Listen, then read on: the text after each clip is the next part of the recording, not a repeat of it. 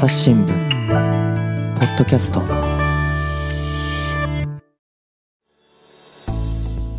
川原隆のおやもやというわけでね、えー朝日新聞の神田大輔でございます。突然怒鳴ってみましたけれども、どうですか、このタイトル？急すぎて。あの苦笑いだけするのやめてもらいたいんですけど出ね。だしがね、もうこのシリーズも何本やりましたかね、10本はくだらないと思うんですよ。そんなになりますか？なるんじゃない？なると思うんですけど、あんま把握できてないんですよね。そうですね、私もしてません。で、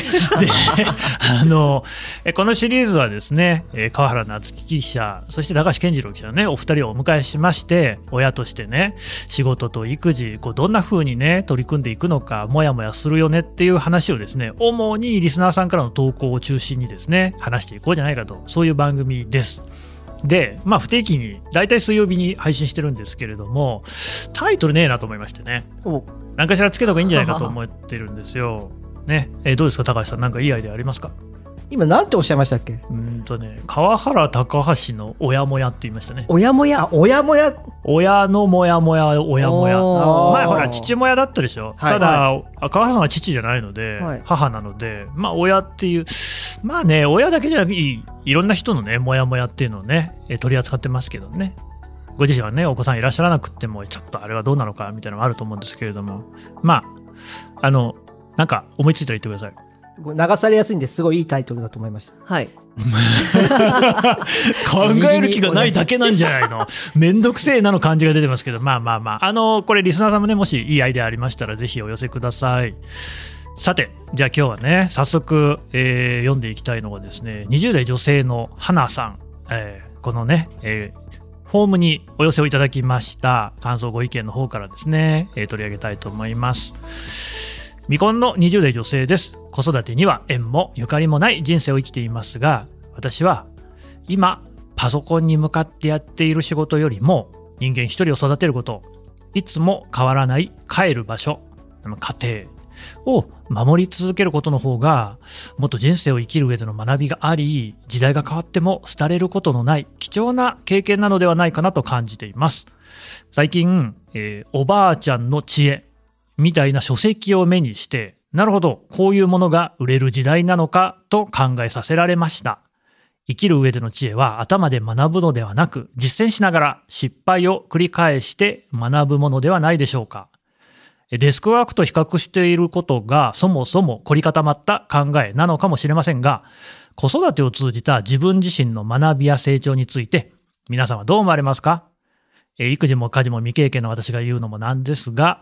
えー自分の周りの大人たちを見ていると、私は一人一人が自分の人生の幸せについて本気で考えて、身近な人と対話することから始まると思うのですが、どう思いますか？その対話ができないから難しいんですが、かくいう私は、えー時代にそぐわないかもしれませんが、ぜひとも仕事を辞めて、専業主婦になりたいです！というね、専業主婦になりたい宣言が飛び出ましたけれども、川原さんどう思います？いや、あの、いはいや、あの、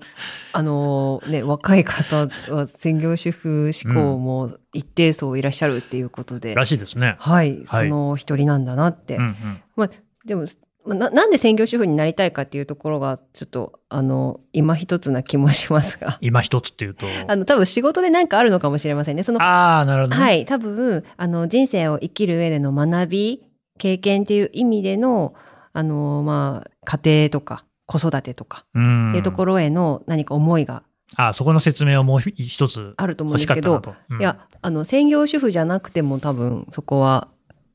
できるんじゃないかっていうまあで。もあれじゃないですか。おばあちゃんの知恵みたいなことっていうのが、要するに家事とかね、育児の中での知恵っていうような意味合いなのかもしれませんよね。そうですね。これがペーパーー。ワークだとなかなか学べないよねっていう。まあ、そうですね。うん。うん。あでも、あの、専業主婦もいいと思います。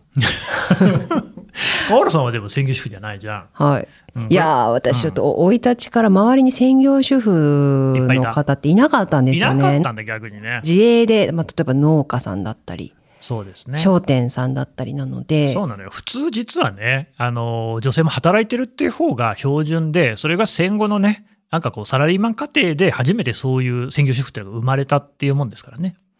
うん。で、いなかったから、それが普通と。あんまりイメージができないです。うんうんうん。専業主婦のご家庭で。はい。でも、あの、見聞きする限り、あ、こう、そういうイメージなんだろうなっていうのは、なんとなくですけど。はい。なるほど。高橋さんは専業主婦になりたい。どう思いますか？あ私は、その、まあ、この方がどういう気持ちでおっしゃったのか、もし私と違うかもしれないんですけど、うんうんでも私はなんかこう、家庭に多くの時間を割きたいなって思う気持ちはすごいわかります。なるほど。で、それはやっぱり、子供とこう、過ごす時間が多いとか、あとその、えっと家庭にに長く費やさないと、こう見えてこないものがあるっていうのが、まあすごい抽象的なんですけど、でもすごい実感していて、私の場合は、えっと、4月までは割と、ちゃんとコミットしていて、で、4月以降仕事が忙しくなってあんまりコミットできなくなったので、ビフォーアフターが割としっかり今実感してるんですけど、うん。やっぱその、関わってる時間の量が違うと、子供か、子供について分かることも違うし、レスポンスも違うし、あ、そうですよね。育休1日じゃ分かんないこともいっぱいありますからね。だからやっぱそういうのをこうひしひしと感じているので、うん。だからあのー家庭に多くの時間を割きたいなという気持ちであれば、激しく同意します。なるほど。で、ちょっとね、私このね、えーいただいたのを読んでいて、むむなるほどと思ったのはですね、えー周りの大人たちを見ていると、一人一人が自分の人生の幸せについて本気で考えてるのかと。ね。これ多分ね、問いの投げかけだと思うんですよ。身近な人と対話することから始まると思うんですけれども、してんのかというね、20代の方からの真摯な問いかけにも思えるんですが、高橋さんやってます？これはやってなかった。やってなかった。あの、なるほどね。ざっくり言うと、やっぱり惰性で、惰性じゃないんですけど、仕事を一生懸命まあやってたつもりなんですけど、うん。やっぱ仕事初の価値観みたいのには染まっていて、やっぱり子育てをしてというか、まあ家族と多くの時間を過ごす中で、え価値観が結構変わってきたので、で、何が大切かみたいなところで言うと、うん。やっぱ自分のその、なんか優先順位も変わってきたので、そういう意味で言うと、子育てをしながら、あの、あ、自分の幸せってこれかもなっていうふうに思うようになったっていう感じです。河原さんどうですか、でも本当にそんな気がしますね。うんうんなんていうか、でも私も独身の時は、やっぱり家庭が欲しいというか、うん。家に帰って誰かと一緒にいたいとか あー、そういう淡い、はいはい。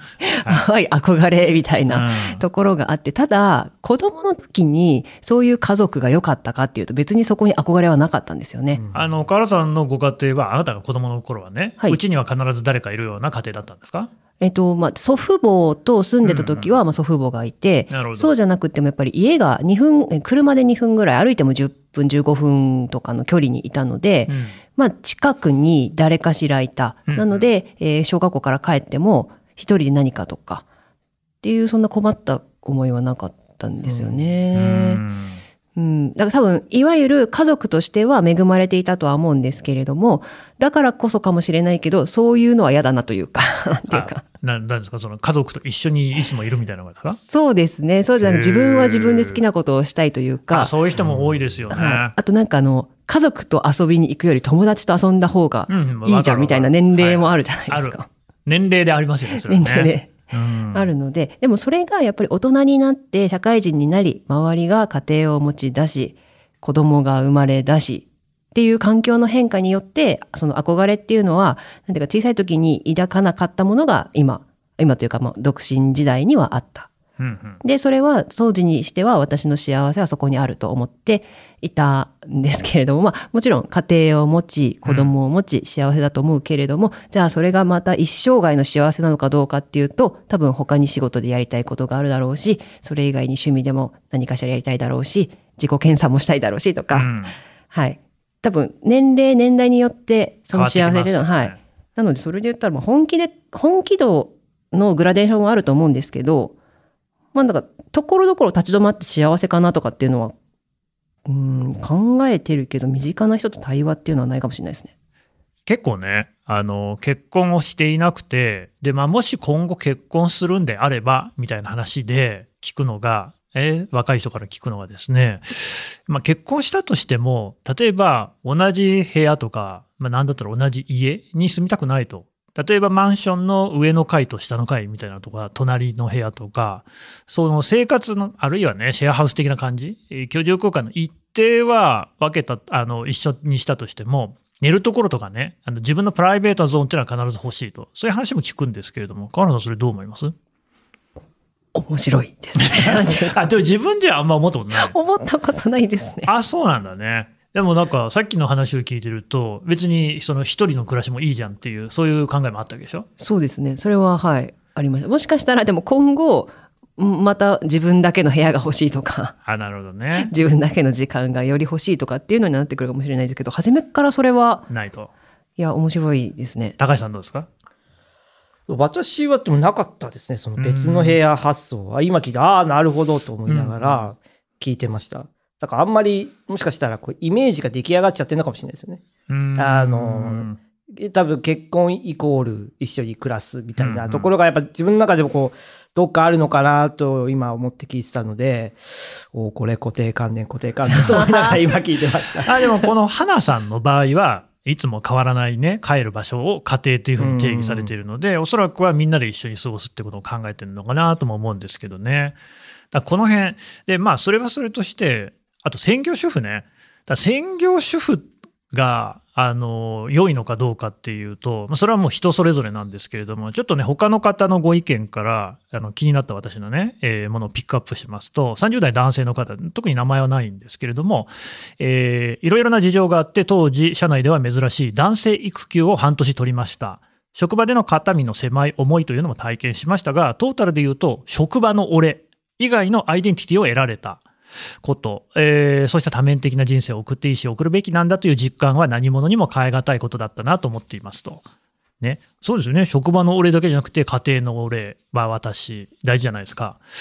ことによると専業主婦にすると、家庭の私だけになっちゃわないかなっていうのは私ちょっと思いまして、ね、職場の私って、職場じゃなくてもいいんですけど、どっかしらなんかもう少し別のね、場所があっても良いのかなと。どう思いますか、原さん？私もそう思うタイプで。なんで目つぶってんの？いやーな、なかなか難しい、本当専業主婦の話って本当にこう、どう話していいか分かんないのうんと、あと、やっぱりいろいろこう取材とか記事とかを読んだり、ネットの反応とかを見てると、やっぱりまだまだ社会が追いついてないですよね。というと。なんていうかこう、専業主婦って働かない人っていうような、まあ、レッテル張り。なるほどね。それありますね。ではい。で、税金の問題とか、なんかどうしてもなんか自立をしていないみたいなイメージで見られてしまっているところ、でも幸せっていう価値観で考えると全くそこじゃないじゃないですか。うん。そうなので、まあ、でもこう話戻すと、まあ、私としてはやっぱり第三の場所っていうのが欲しいのであの仕事仕事もそうだし子供の親としての顔もそうだし家庭、まあ、なな妻とかそういったいろいろな顔があってもいいんじゃないかなって思うのでそれによる多分あの実践しながらの失敗を繰り返して学ぶもの花さんがおっしゃっているようなことっていうのも得られると思うので、はい。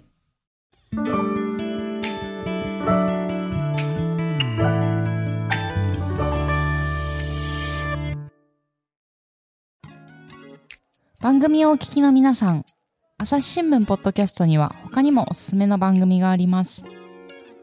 新聞一面じゃなくても大事なこと、SDGs を話そう。月曜から金曜日まで多彩なテーマをお届けします。どこかの誰かの人生の匂いがする番組とリスナーさんから好評です。SDGs を話そうで検索してみてください。そうでさ、高橋さん。この花さんって、ね、20代ですよね。なんかその専業主婦に対するネガティブな感じは一切この文章から受けないですよね。これは何なんでしょうね。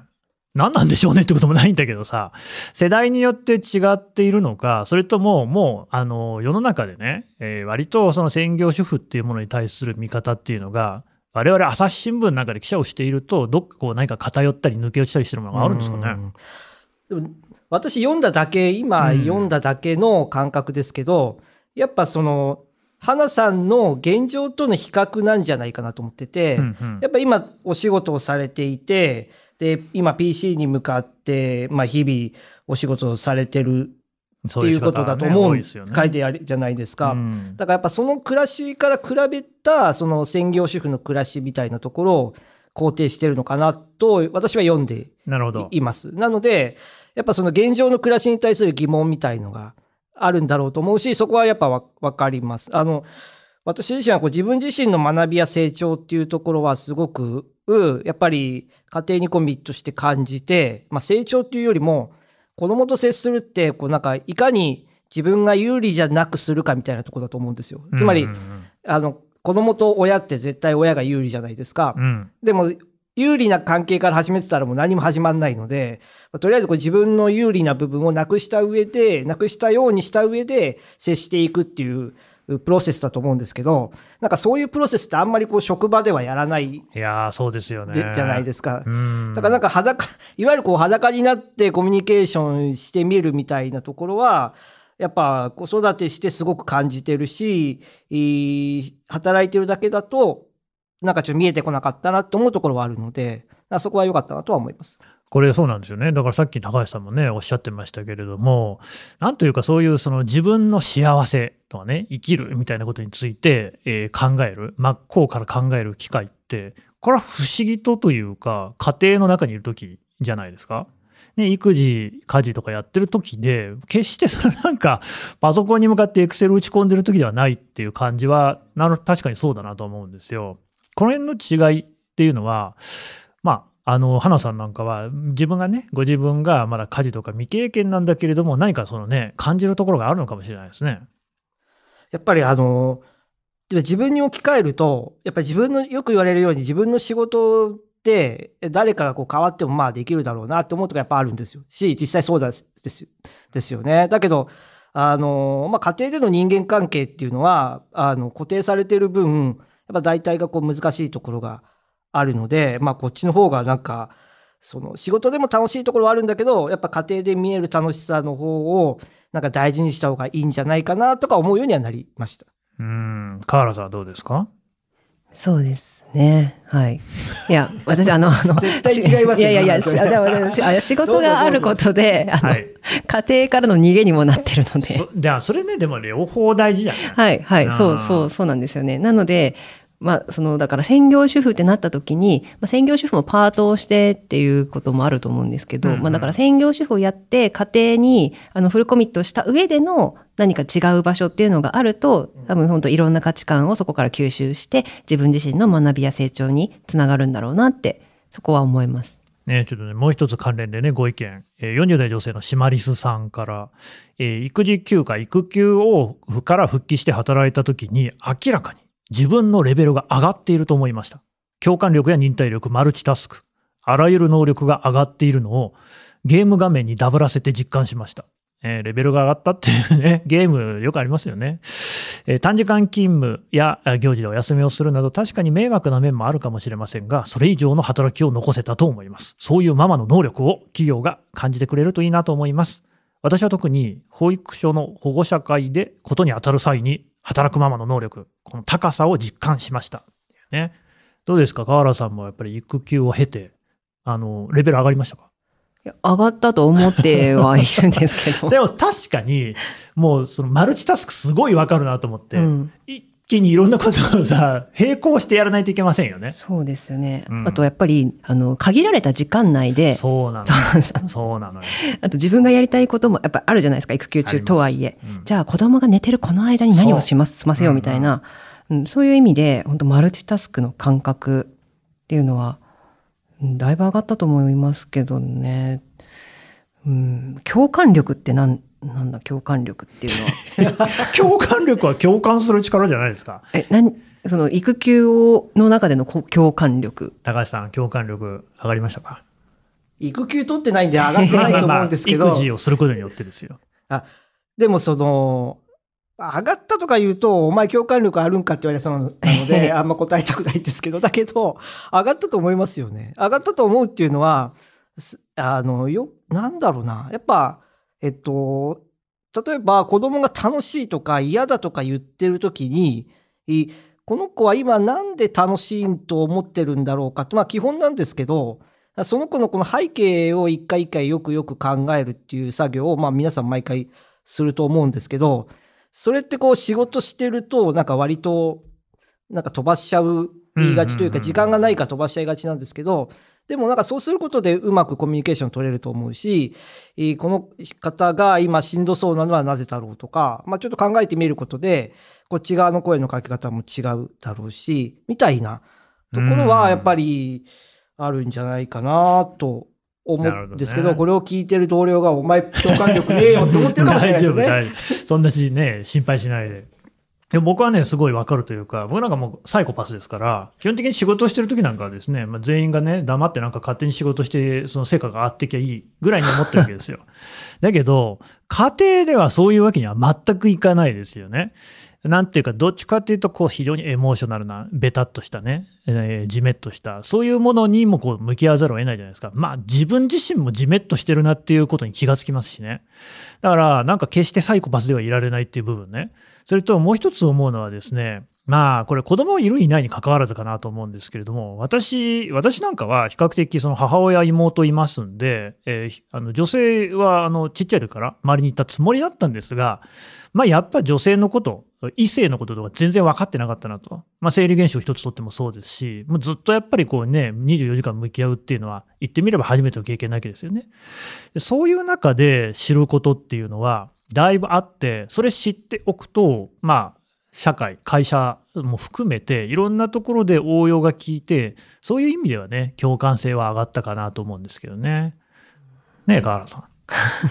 そうですね。そうやってじわじわちょっと考えていきました。共感性ってことにあんまりピンときてなかったみたいですけど。もともと多分そういう人間じゃないんだと思います、多分。サイコパス。ある種あなたもそうですか？でも川原さんのメールってすごいこう、共感めいてますわかるわかるそうだよね共感めいてるって言うとなんか、共感じゃないみたいですけどあの、あとリスナーさん一切川原さんのメール読んだことないんあーすいませんですけど、でも文面がちょっとなんかこう優しい感じというか、勢いのある感じというかね。そうあの基本的にこっちの事情で、なんか多分内容を変えてくれてるんだろそううだよねなと。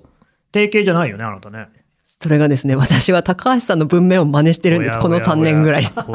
同じ、あの、以前、ウィズニュース同じ職場だったので、ですねはい。そういう敬語の使い方とかですね。そういう意味で共感力はじゃあ高橋さんから学ばせていただいた。何何褒め合ってんの？ありがとうございます。そんなのに俺入ってないけど。まあでもそういうのはね、確かに気遣いじゃないですけれども、生まれるものってあるかもしれないですね。うん。はい。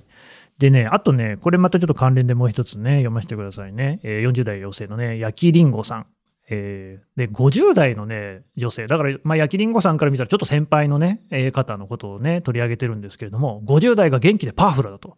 そして、育児も卒業していて、時間に余裕があります。コミュニケーション上手だし、いろいろな世界も経験している。いろいろな世界っていうのは、学校地域、それからもちろんね、職場もありますけれども、そういうのも経験していると。視野が広い。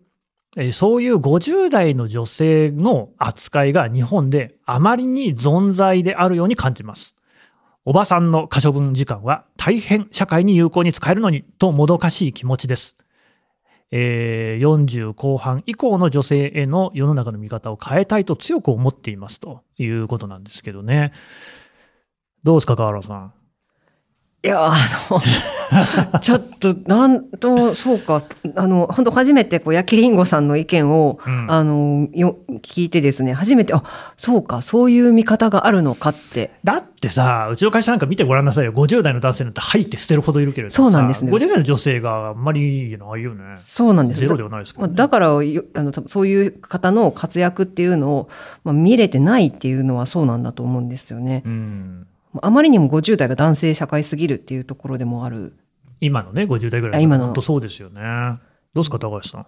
これすごい、あの、結構真面目な話だと思うんですけど。うん。いや、全然今不真面目に話してはいないんですけど、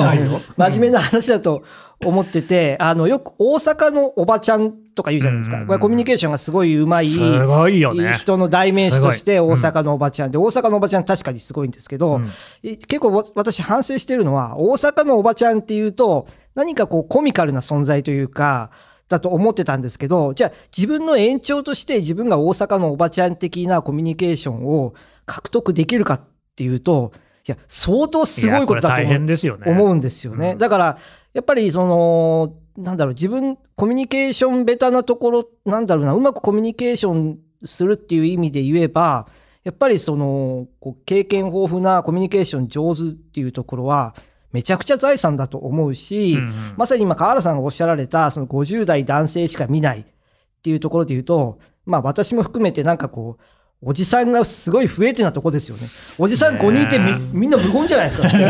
そうそうそうそうう。そう話せないのよね。いや、それはやっぱり、なんだろう。いくら肩書きがあろうが、そこから生ま何かが生まれる可能性は限りなく低いだろうし、いや、だったら5人集まってすごい楽しくワイワイできる方が、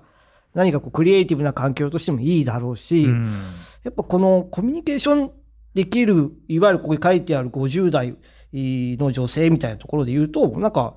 本当にすごいぬ抜け落ちてるところなんじゃないかなと真面目に思いました。でさ、こういうので私なんかもすごい思うのは、本当にあの育休が取りにくいみたいな問題とつながってると思うんですよ。つまりね、社会の流動性が低い。だから別に家庭と職場っていうのが、いつでもね、いかようにもこう交換できる、動けるみたいな状態があれば、50代の女性だってすぐにね、職場に戻れるだろうし、それからさ、まあ僕ももうすぐ50代の男性になるわけですよ。全然別にずっと職場にいたいとか思ってないわけ。そしたらさ、その時間はさ、あの一定家庭に戻ってさ、で、まあ家庭の方が一段落ついたらまた職場に戻ってみたいなのが、もっとこう自由にできるように、とりあえず日本はね、転職すらもね、やっぱり欧米なんかに比べるとなかなか難しいよなんて言われますけれども、その流動性の低さみたいな硬直している感じがね、えーこの焼きりんごさんの指摘からもね、見て取れるのかなっていうね、ふうに思いましたね。ね、河原さん。いやもうこれあの、焼きりんごさんご自身が40代うんうんの女性で、でも、こう、話題にされているのは50代の女性、ね今後、自分がその立場になるかもしれないっていう、やっぱり50代の当事者の女性が声を発するよりも、やっぱりこの後継者というか、後から続く人たちが自分の立場っていうのも考えつつ、こうやって問題提起してくれるの、これ素晴らしいなって、あの、はい、私はそう思いました。ね、こういう視点はね、本当大事にしたいところですよね。はい、声を大にして、ちょっと、引き続き現場で、あ 職場ででね 言っていきたいなって。よろしくお願いします。というわけでね、花さんね、多少は参考になりましたでしょうかね。はい。今回はこんなところで終わりたいと思います。えー、河原さん、えー高橋さん、どうもありがとうございました。ありがとうございましたあり。がとうございました。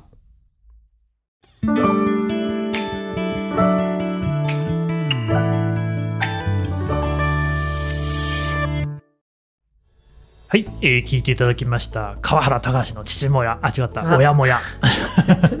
親もやではですね本当にあのこのように皆様からのご意見を通しましてですね番組を制作しております。すなわち皆さんからのですねご意見がフォームから途絶えた瞬間にこの番組は終わってしまいますので、えーぜひ見捨てずにですね、えーあの送っていただければと思います。これもうポッドキャストの概要欄。概要欄にねフォームへのですねリンクございます。概要欄もぜひね開いたことないよって方は一度開いてみてくださいあのタップとかクリックとかね何回かすると出てきますのでそこからフォームこの言葉をね探していただければと思います、えーまた引き続きね番組作ってまいりますので、えーお聴きください。朝日新聞ポッドキャスト朝日新聞の神田大輔がお送りしました。それではまたお会いしましょう。